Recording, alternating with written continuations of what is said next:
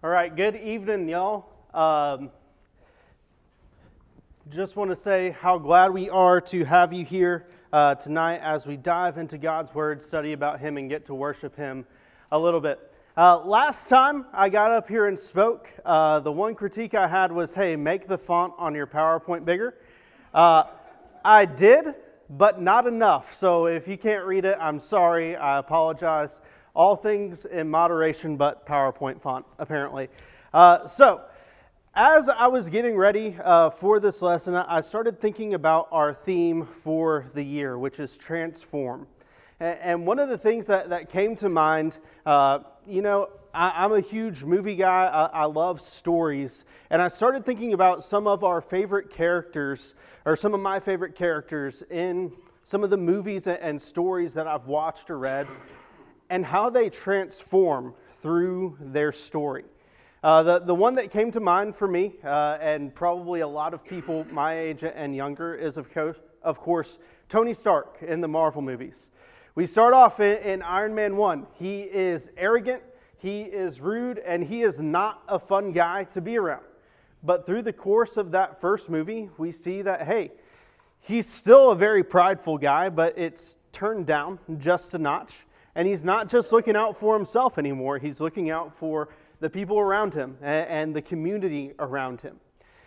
Fast forward a couple movies, we see him join the Avengers. We see him learn how to stop being uh, focused only on himself and learn how to work in a team.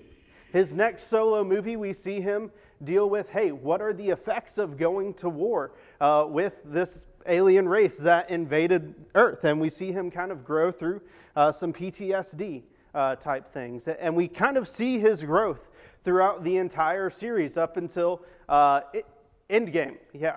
Uh, in uh, 2019, we see him give his life to save the day, save the world. And we're able to see his growth. And we're able to see this growth in pretty much any story that you can think of. Uh, when we look at some of Shakespeare's stories, we, we can see hey, people are growing through this story. People learn how to understand, people learn how to communicate with one another. A lot of the stories that we're focused on as we're in school, the, the books that we're forced to read, focus on the growth of a character. And we're obsessed and we love to see people grow and people transform in these stories. And when it comes to Scripture, the, the people that we tend to relate to, the people we tend to call out as our favorite Bible characters, are these people who we see have flaws and these people that we see are growing uh, throughout Scripture. One of the most common names you're going to hear when people say, uh, Who's your favorite Bible character? is Peter.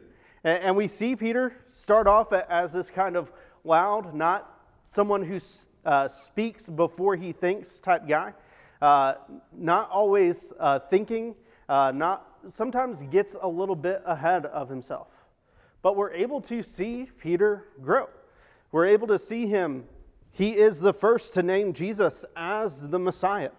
He is the one who, who gives the sermon on the day of Pentecost in Acts chapter 2. And we see him eventually write letters that circulate all around the early church to encourage them. And we can pick out any Bible character and, and see how they grow. Uh, some of my favorites, we, we look at David, we see some of the mistakes he makes. We're able to look at Samuel and see, hey, he's a guy who gets discouraged. We're able to see Moses, and he's a guy who's a little uh, quick to temper at times. But one of my favorite stories of growth is one of these that we don't really focus on all that often because he's not a huge in front character. Uh, he is not someone who we spend a lot of time with. Uh, and this person is, if you can read it, if it's big enough on the screen, is Nicodemus. Um, Nicodemus is one of these guys that is mentioned in the book of John, and that's really the only place we see him mentioned in Scripture, and we only see him mentioned three times in Scripture, and it's all in passing. But as we go throughout the story in the Gospel of John, we're able to see Nicodemus kind of transforming his worldview, transforming what he believes, and turning into a different type of person throughout the story of Scripture. And so, what I wanted us to do today, as we kind of dive into Nicodemus's transformation, is I want us to pull out some things that Nicodemus did and some things that Jesus did for Nicodemus to help him transform. Because if we're going to focus on transforming our prayer life, transforming our Bible study, giving, whatever you put in that blank on your card, if we're going to focus in on those things, we have to have some, uh, ways to do that. We have to have some things that are going to help us get there. And so, what I wanted us to do was walk through Nicodemus' story and see hey, how did Nicodemus help himself transform? And how did Jesus also help him transform? Because this is not something that we're doing on our own. Yes, we as individuals are focusing in on things that we need to change in ourselves. But also, the person sitting next to you in the pew, the person sitting two or three rows behind you, they need help in this as well. This is not a journey you can take on your own. So, I want us to dive into this and see how we can help ourselves transform and see how we can help our friends who are here with us transform their own spiritual life. And so we're going to be able to see three distinct things in Nicodemus' story that he does for himself to help himself transform. The first thing that I want us to point out is that Nicodemus was a curious guy. And the first thing that you need to have to help yourself transform is curiosity. The first place that we see Nicodemus in Scripture is in John chapter 3. So if you want to go ahead and, go ahead and open up there, John chapter 3, verses 1 and 2, we're going to get an introduction to Nicodemus and, and see what all he's doing. So, John chapter 3, starting in verse 1. Now there was a man of the Pharisees named Nicodemus, a, rule, a ruler of the Jews. This man came to Jesus by night and said to him, Rabbi, we know that you are a teacher from God, for no one can do these signs that you do unless God is with him. So, the very first thing that we see Nicodemus do, or here, let's start out with who he is. We see that John introduces him as a Pharisee. And we see that he is also named as a ruler of the Jews. So we see, hey, Nicodemus is already a well studied dude. He is one of the experts on Jewish law during his time here on earth. And we also see that he's a ruler of the Jews. Some other translations might go ahead and put it in there that he was a member of the Sanhedrin. Uh, now, if you don't know what the Sanhedrin is, the, the best way to describe it is it is the Jewish Supreme Court is basically the best way to describe it. It's 70 Jewish law experts who, when someone breaks the law, they come in and say, How should we rule on this? What does the law actually say? How does the law tell us we should handle this? And so uh, immediately we're able to learn that, hey, Nicodemus is a very smart dude, an expert on Jewish law, and such an expert that he is appointed to be one of the highest positions within the Jewish state. Now, Nicodemus is, you know, around Jerusalem hearing about this guy, Jesus, who is coming around preaching and teaching new things. And the first thing that we see Nicodemus do is he goes to Jesus and he says, Jesus, what is it that you're actually teaching? What is it that you're telling all these people that are captivating them? What are you saying? What are you doing? What is drawing these audiences to you? And what is so different about what you have to say? And we're able to go through uh, John chapter 3. The, the first half of this chapter is Jesus explaining to Nicodemus what he's all about. And we're going to get into that a little bit more in a couple minutes. But I want us to focus in on this curiosity and focus in what Nicodemus is doing here. He's saying, hey, there's something different about Jesus. I don't know what it is, I don't know what exactly is going on, but I need to find out what it is. I need to find out what's so special and what's so different about this guy. And what I want us to take away from that is you cannot find where you need to transform yourself if you aren't looking for what you need to change. Now, Nicodemus, we see, does this. He's saying, hey, there's something different going on here. There's something different being taught here, and I, I need to know what's going on. I need to know what's different. And it's the same in our own lives. We, we look at ourselves and we're able to see the places that we're weak. We're able to see the pers- uh, places where we fail. But if we're not going to go out and actually look for a solution, if we're not actually going to go out and seek out someone who can help us, there's not going to be any change in our life.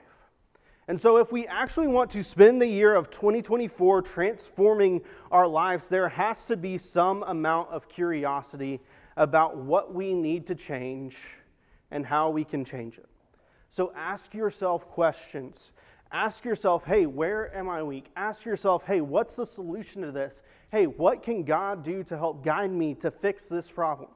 Hey, is there someone who can give me advice on to how to do this? Is there someone who struggled with this before? This natural curiosity and this asking of questions is going to help ourselves transform into the people that God wants us to be. The next thing that we're able to see Nicodemus do, and something that helps Nicodemus on his journey, is that he is a courageous dude. The, the next chapter that we see Nicodemus mentioned in is John chapter 7. If you want to go ahead and turn there, we're going to look at this story for a bit. So, end of John chapter 7, we see that Jesus uh, starts talking and says that, or Jesus starts speaking and people start claiming that he is the Christ. Back in uh, John chapter 7, verse 40, when they heard these words, some of the people said, This really is the prophets, and others said, He is the Christ. And we see that Jesus causes a stirring. The things that Jesus is preaching and teaching are causing people to say, Hey, we need to listen to this guy. There's something different about Jesus. And then when we continue on into that last paragraph of the chapter, we're able to see that, hey, something is happening. And so, John chapter 7, starting in verse 45, the officers came to the chief priests and the Pharisees, who said to them, Why did you not bring him, Jesus? The officers answered, No one ever spoke like this man. The Pharisees answered them, Have you also been deceived? Have the authorities or the Pharisees believed in him? But this crowd that does not know the law is accursed. The Pharisees that are around Nicodemus, these Pharisees who are seeking to take Jesus in and figure out what he's actually saying and what he's actually preaching and teaching, are saying, hey, everyone else is dumb this Jesus guy is a liar. This Jesus guy is not the person that he's claiming to be. And you guys should have brought him in no matter what the crowd around him was thinking, no matter what you were thinking, you should have listened to us, the Pharisees, the rulers, the priests, the Sanhedrin. And we see that these priests and Pharisees, they're already condemning Jesus, saying that him and all of these people who are starting to listen to Jesus are accursed saying, hey, these people are lost and they need to be put in their place, is what they're saying here in these passages. But as these people who were supposed to come and bring Jesus in and these other Pharisees are talking, we see a dissenting voice come out among the Sanhedrin. Picking up in verse 50 Nicodemus, who had gone to him before, and who was one of them, said to them, Does our law judge a man without first giving him a hearing and learning what he does? And they replied, Are you from Galilee too? Search and see that no prophet arises from Galilee. You see, among Nicodemus's friends, among his co-workers in the Sanhedrin, we see that they have already made up their mind about Jesus. They've already made up the mind, their mind that no, this can't be the Messiah, this can't be the person that he's claiming to be.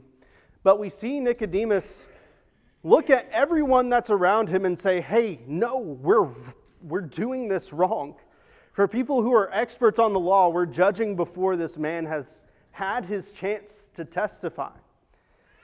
And, you know, I wasn't around 2,000 years ago to actually see the Sanhedrin and how they worked. But based on what we're able to see and the picture we get from the Gospels, this is how they normally operate. They're very quick to judge, very quick to pull that trigger. But we see that Nicodemus stands up and says, Hey, no, Jesus deserves his chance to speak to us, deserves his chance to speak in court. And we see that this courage is something that's going to allow Nicodemus to actually help change himself. And so, allowing yourself to change, allowing yourself to transform, means standing up and standing against your old status quo. Whether you're someone who's not good at getting into your Bible, whether you're someone who's not good about your prayer life, whether you're someone who's not good at blank, fill in that blank. If you allow yourself to stick to your old routines, stick to your old habits, and stick to your old way of life, stick to what you know, you're not going to change. You're not going to give yourself that opportunity, and you're not going to give yourself that window. You have to be able to stand up against the status quo, stand up against what you've been doing for the longest time. Have courage to stand up against who you were before, and stand up against what you need to change in your life. And the last thing that we're able to see Nicodemus give himself in order to transform is we see Nicodemus actually gives himself plenty of time to make this change. The last place that we see Nicodemus is over in John chapter 19. This is after Jesus has died. This is after Jesus uh, has been stabbed in the side. He's taken off of the cross. And we see that Nicodemus and Joseph of Arimathea provide all of the funeral arrangements for Jesus. And this is Nicodemus loudly and proudly proclaiming hey, this Jesus guy was worth something. This Jesus guy is someone who is powerful, impactful, and who he claimed to be. Now, I, have never had a personal interview with Nicodemus, but, but what I read from the subtext of the scripture in John chapter 19 is this is Nicodemus proclaiming that Jesus was who he claimed to be. And when we look at the timeline from Jesus starting his ministry to the time of his death, we see that he was preaching and teaching for three years before he was crucified. The first time that we see Nicodemus come to Jesus and ask him questions, he came in the middle of the night. John chapter 3 tells us that Nicodemus came to Jesus at night. Why would Nicodemus come at night? Why wouldn't he talk to Jesus during the day when he was already out preaching and teaching, interacting with the community? It's because Nicodemus wasn't someone who wanted to be associated with Jesus at the start. He was curious. He wanted to know what Jesus was talking about. He wanted to know what this new movement in Israel was about, but he didn't want to associate with Jesus. Well, fast forward a year, and, and, we see people starting to accuse Jesus, starting to say, hey, we need to bring Jesus in, put him in his place. We see Nicodemus say, hey, we should give him a fair trial. We should give him the space that he needs. We should give him, we should treat him like we do anybody else. And then we see Nicodemus a year or two later, after we meet him in John chapter 7, say, hey, this is someone who was exactly who he claimed to be. And we see that Nicodemus gave himself the time. He didn't say, hey, if I believe Jesus and understand perfectly what he says this first night that I come to him, I'm going to jump in head first. We don't see Nicodemus dive in three weeks after meeting Jesus. We don't see Nicodemus's life transforming just like that. We see over a course of three years, Nicodemus changes. And so, part of Nicodemus's transformation, the part that we see of it, the story of Nicodemus that we have takes place over three years. And we shouldn't feel the need to rush our transformation. Yes, there are things in our life that we need to change. There are things that we're weak at, there are things that we can get better at.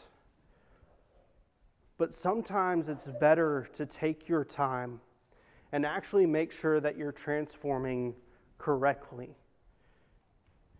Uh, the, the example that, that came to mind when, when I realized this point was uh, the reality show, uh, reality competition show, The Biggest Loser. Um, I remember watching this with my dad. It, it, was, if you don't know the show, it was a competition show where they would bring in people who needed to lose weight, three, 400 pound plus people. And the entire point of the show was hey, whoever loses the most percentage of their starting weight by the end of the show wins, I want to say, $100,000. In the course of 13 weeks, these people would lose 150, 200 pounds. And you know what? You would end the season thinking, man, these people have transformed their life. They're never going to go back to the way that they were before. Their health is in better shape. They're in the best shape of their life. They are in a fantastic position. But a study was done a, couple years after the show concluded, and on average, about 70% of the weight they lost was put on a year later. They rushed their transformation. They didn't do it right, and they lost all the progress that they had made. And rushing our transformation, rushing the things that we need to change, might put us in the same place. We might do great for a while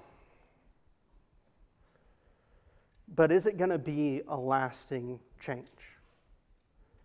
As we transform and as we focus on the things that we're focusing on in 2024, let's not set hard and fast goals. Hey, I've got to be praying every day, every time I walk down the hall, every time I go into a meeting and say, hey, I've got to hit this goal and do it fantastically for a week, two weeks, three weeks but then drop off after a certain amount of time and fall into our old habits.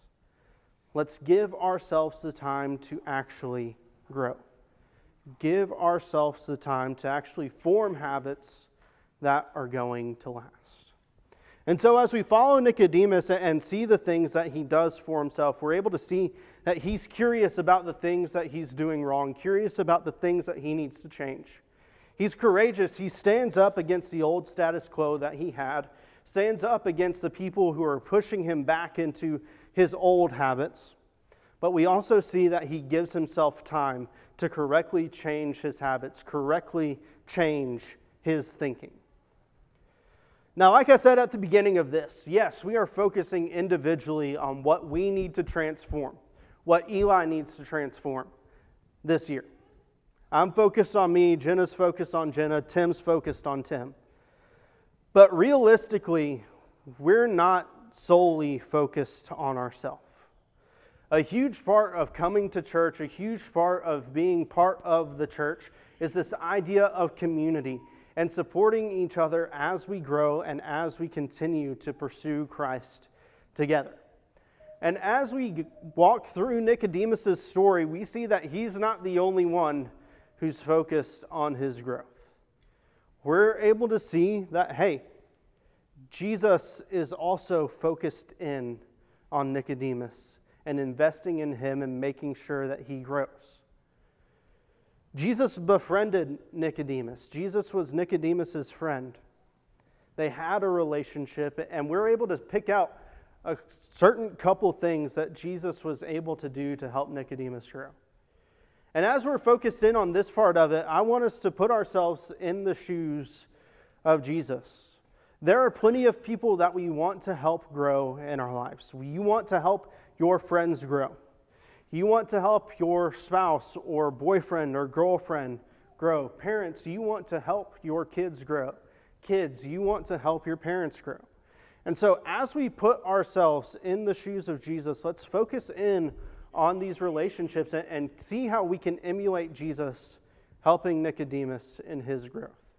Going back to John chapter 3, we're able to see that the first thing that Jesus gives Nicodemus is information. And so we turn back to John chapter 3. And as we read through verses 3 through 21, the first half of John chapter 3, we're able to see Jesus give Nicodemus the information that he's seeking. You know, Nicodemus comes up and he says, We know that you're a teacher come from God, for no one can do the signs that you do unless God is with him. And we see that Jesus says, Hey, you have to be born again to be part of this movement that I'm starting, to be part of the church that I am going to start. And Nicodemus, taking Jesus quite literally, says, How can you be born again? You know, you can't crawl into your mom and be born again. I'm not sure why he took Jesus so literally, but he did. And we see Jesus give this whole explanation of what being born again actually looks like. This idea of putting yourself into Jesus, covering yourself with his blood, and being cleansed and made whole. And we see an explanation of what Jesus' ministry and his purpose here on earth was all about. We have a solid 19 verses of Jesus explaining to Nicodemus what he's all about. And if we truly are trying to help people transform, we have to give them what they need. We have to give them everything that they need to succeed. In certain cases, yes, that's going to be information telling them, hey, this is what Jesus wants you to do. Hey, this is how Jesus or Paul or Scripture in general tells us to behave in this situation. This is how Scripture tells us to form this habit. And so, first things first, if you know what the person next to you is trying to grow, knowing how they're trying to transform their life, give them the information that they need. Help them set up habits. Help them set up the things that they need to set up. Help inform them of maybe some things that they're missing in their life, lacking in their knowledge of. And that's the first thing that we see Jesus give Nicodemus. Now, throughout the other two mentions of Nicodemus that we have in Scripture, we don't actually see Jesus interact directly with Nicodemus. But I have a very hard time believing that Nicodemus and Jesus did not interact personally between now and Jesus' death. I have a really hard time believing it because we see Jesus interact with the Pharisees a whole bunch between when Nicodemus first comes to him and the end of Jesus' life. We're able to see that Jesus goes to the Sanhedrin on his final night. And I have a very strong belief that this was not the last interaction that we see, or that Jesus and Nicodemus had. But these next two points are kind of pulling from the story and pulling from this understanding that, hey, Jesus and Nicodemus probably interacted more than just here in John chapter 3. The next thing that I think we're able to see Jesus give Nicodemus is his patience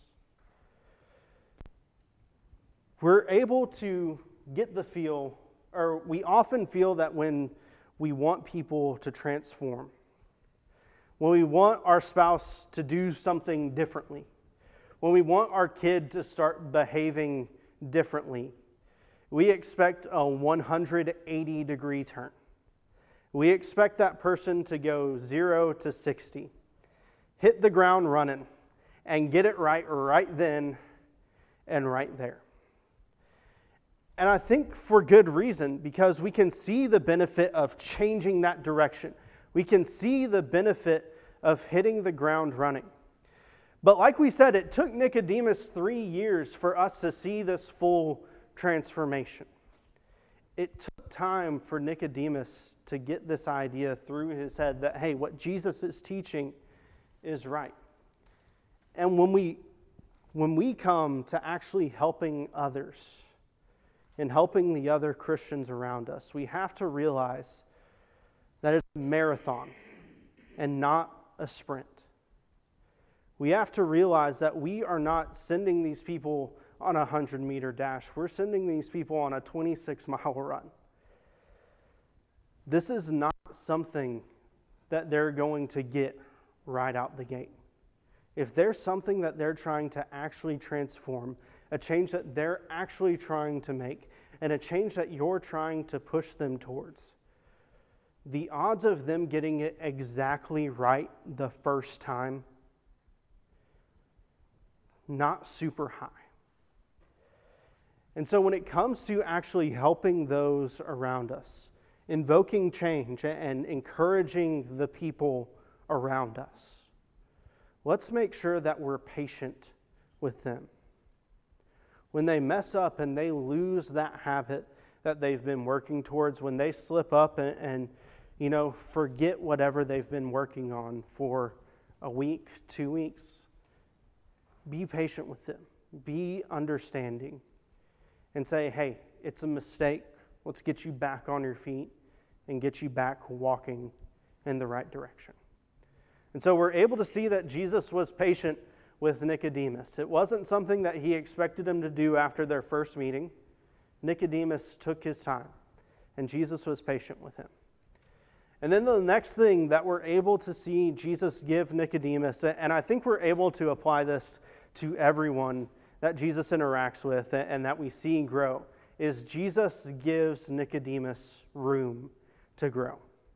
You see, a lot of times we, we don't see Jesus overreaching or stifling the growth of Nicodemus. I think a lot of times when we come into these situations, we want to be an encourager.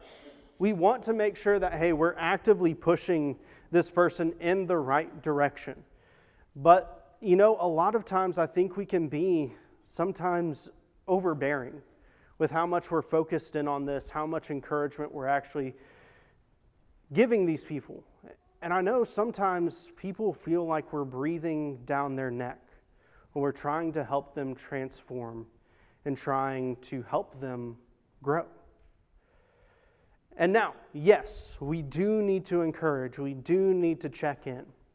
But make sure that you're giving these people the space to do it on their own and make sure that you're not being overbearing. The, the kind of analogy that, that I thought of when thinking of this is treat it like you would a goldfish. Uh, I looked up the record for this uh, this afternoon. The world's biggest goldfish is 67 pounds and 3 ounces, if I remember right. Absolutely massive. Now, how did the goldfish get this big?